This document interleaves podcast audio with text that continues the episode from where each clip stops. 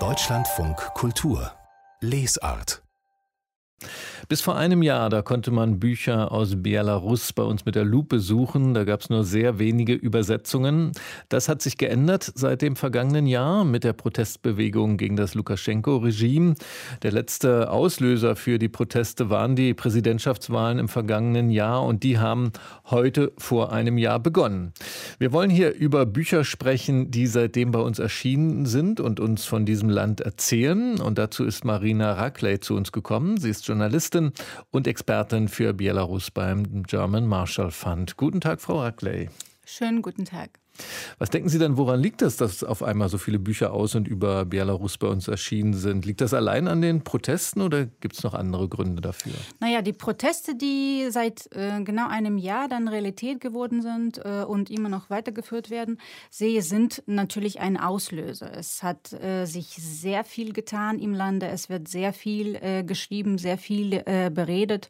Und da Belarus ähm, schon immer politisch und äh, ähm, äh, literarisch ein ziemlich weißer Fleck auf der Karte Europas war, äh, ist es natürlich auch äh, Tatsache, dass äh, Interesse ähm, äh, einen gewaltigen Auftrieb, äh, ähm, dem Interesse Auftrieb verschaffen wurde. Mhm. Und die deutschen Verlagshäuser haben tatsächlich ähm, Bücher bestellt. Es, ist, es ist nicht mal der Fall, dass die im Nachhinein übersetzt worden sind, sondern um mehr zu erfahren und mehr zu verstehen, was in Belarus heute passiert und immer noch los ist, wollen die Deutschen dann mehr Einzelheiten.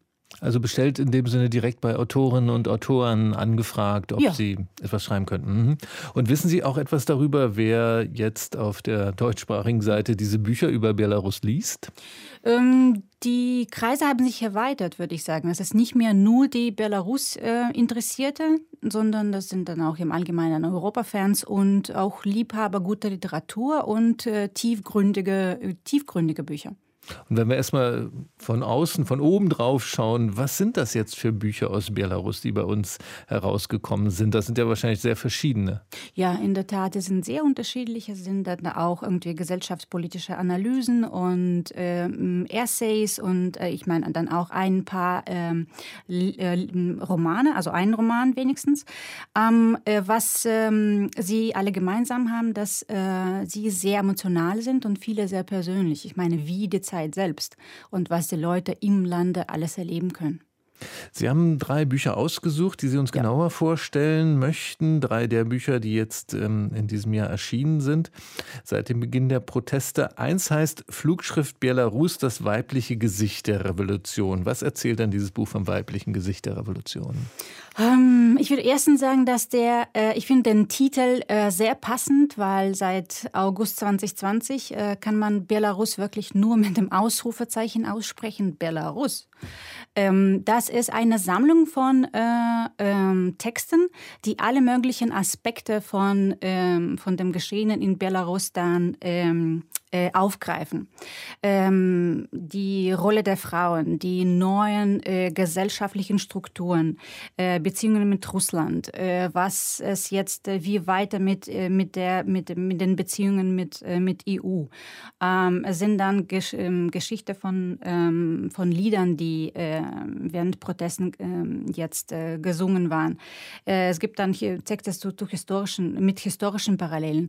Aber dazu auch ähm, O-Ton-Texte, ähm, übersetzte, übersetzte äh, wichtige Reden und Nachrichtenmeldungen, die dann als irgendwie Zeitdenkmäler auch dabei sind. Ein, ein, ein sehr äh, schöner Sammelband, würde ich sagen. Und es klingt so, als ob man mit, diesem, mit diesen verschiedenen Texten dann auch mittendrin ist beim Lesen in den Protesten, die seit über einem Jahr laufen. Auf jeden Fall. Man mhm. hat das Gefühl, wirklich dann dabei zu sein. Und dieses weibliche Gesicht der Revolution, wir haben das ja auch in ganz vielen Bildern und Berichten gesehen und das taucht auch nochmal auf in einem weiteren Buchtitel. Die mhm. Revolution hat ein weibliches Gesicht. Das ist ein Buch von Olga Sparaga, das im Surkamp Verlag erschienen ist. Wie unterscheidet sich denn dieses Buch von der Flugschrift, von der Sie gerade erzählt haben?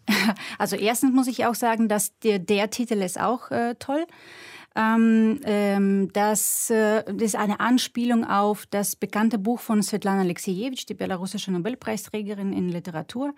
Äh, sie hat ein Buch geschrieben, das der Krieg kein weibliches Gesicht hat, über äh, Frauen, die im Zweiten Weltkrieg auch gekämpft haben und äh, nicht als Heldinnen gefeiert, gefeiert äh, sein konnten, weil sie eben Frauen sind. Und äh, Olga Sparaga, die ist eine bedeutende Bildungsarbeiterin und Philosophin in, äh, in Belarus, sie sagt, äh, die Revolution oder die Evolution in Belarus hat eindeutig ein weibliches Gesicht und diese Frauen, die so viel Mut und Kraft und Inspiration äh, der Protestbewegung verliehen haben, sie müssen gefeiert werden. Und äh, dieses Buch ist dann eine ähm, ähm, eher eine sehr kluge Mischung aus ähm, soziologischen gesellschaftspolitischen Theorie, aber auch Analyse und äh, persönlichen Erfahrungen.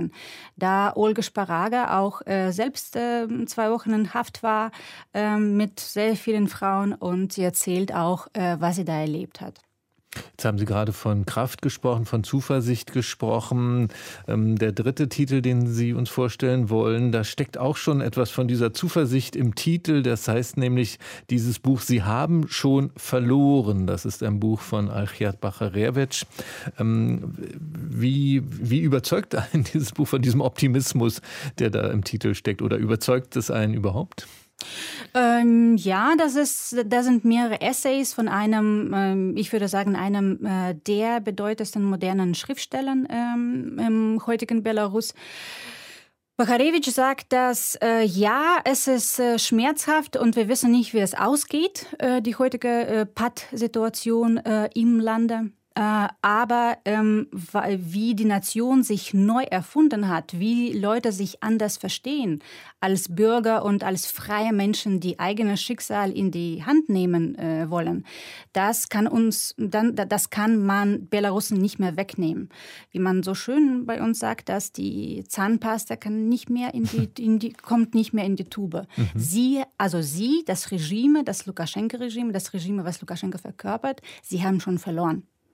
Jetzt ist es ja so zurzeit, wir haben in der vergangenen Woche darüber gesprochen, dass die Verbände der Schriftstellerinnen und Schriftsteller in Belarus sehr unter Druck gesetzt werden von den Behörden dort. Ähm, es gab Durchsuchungen, es gab Verhaftungen. Das belarussische Justizministerium geht gegen das PEN-Zentrum in Belarus vor. Das soll geschlossen werden. Viele Autorinnen sind ins Exil gegangen. Diese ganzen Repressalien aus Ihrer Sicht, wie stark schränken die die Arbeit der Schriftsteller in Belarus ein? Na, der psychologische Druck ist äh, nach wie vor einfach äh, enorm. Ich meine, das ist keine Übertreibung zu sagen, dass jeder Belarusse, also jeder, der in Belarus ist, nicht mal der Belarusse, kann ähm, äh, festgenommen, äh, verhört werden. Ähm, es sind sechs, äh, fast 600 äh, politische Gefangene heutzutage hinter Gitter in Belarus. Mindestens sechs Tote hat dieses Regime auf dem Gewissen. natürlich, ähm, es, es ist dann vorgegangen, gegangen gegen ähm, äh, NGOs, ähm, äh, aber dann auch die äh, Schriftstellerverbände. Ähm, man hat das Gefühl, dass alles, was noch da ist und irgendwie äh, Dissens ausstrahlen kann, das muss irgendwie zerstört werden beziehungsweise eingeschüchtert. Dass alle Angst haben, einfach Stimme zu erheben und äh, irgendwas dagegen zu haben, was, äh, im, was im Lande passiert. Und so sind es nicht nur die Schriftsteller, die eingeschränkt äh, worden sind beziehungsweise sind dann einfach im Lande, da sind auch äh, Künstler. Alles, was im öffentlichen Raum passiert, ob, ob online online oder auf der Straße ist dann politisch und kann äh, entsp entsprechend äh, bestraft werden. Wir sind jetzt ausgegangen davon, dass auf dem deutschen Buchmarkt, dem deutschsprachigen Buchmarkt ähm, im letzten Jahr viele Bücher aus und über Belarus erschienen sind. Haben Sie denn den Eindruck, dass das eine nachhaltige Entwicklung ist, dass dieses Interesse längerfristig bestehen bleibt, vielleicht auch durch die vielen exilierten Autorinnen und Autoren aus Belarus, die jetzt im deutschsprachigen Raum leben? Mm, das ist meine Hoffnung natürlich. Ähm, aber ein bleibendes Interesse muss man, muss man verdienen. Der geistige Aufbruch wird natürlich dann die Schriftsteller weiter prägen und äh, die Gesellschaft inspirieren. Und äh, hoffentlich die Diskussionen, die im Lande geführt werden, dass sie auch für Nicht-Belarusen spannend sein äh, können. Und zu, zu, zum Exil.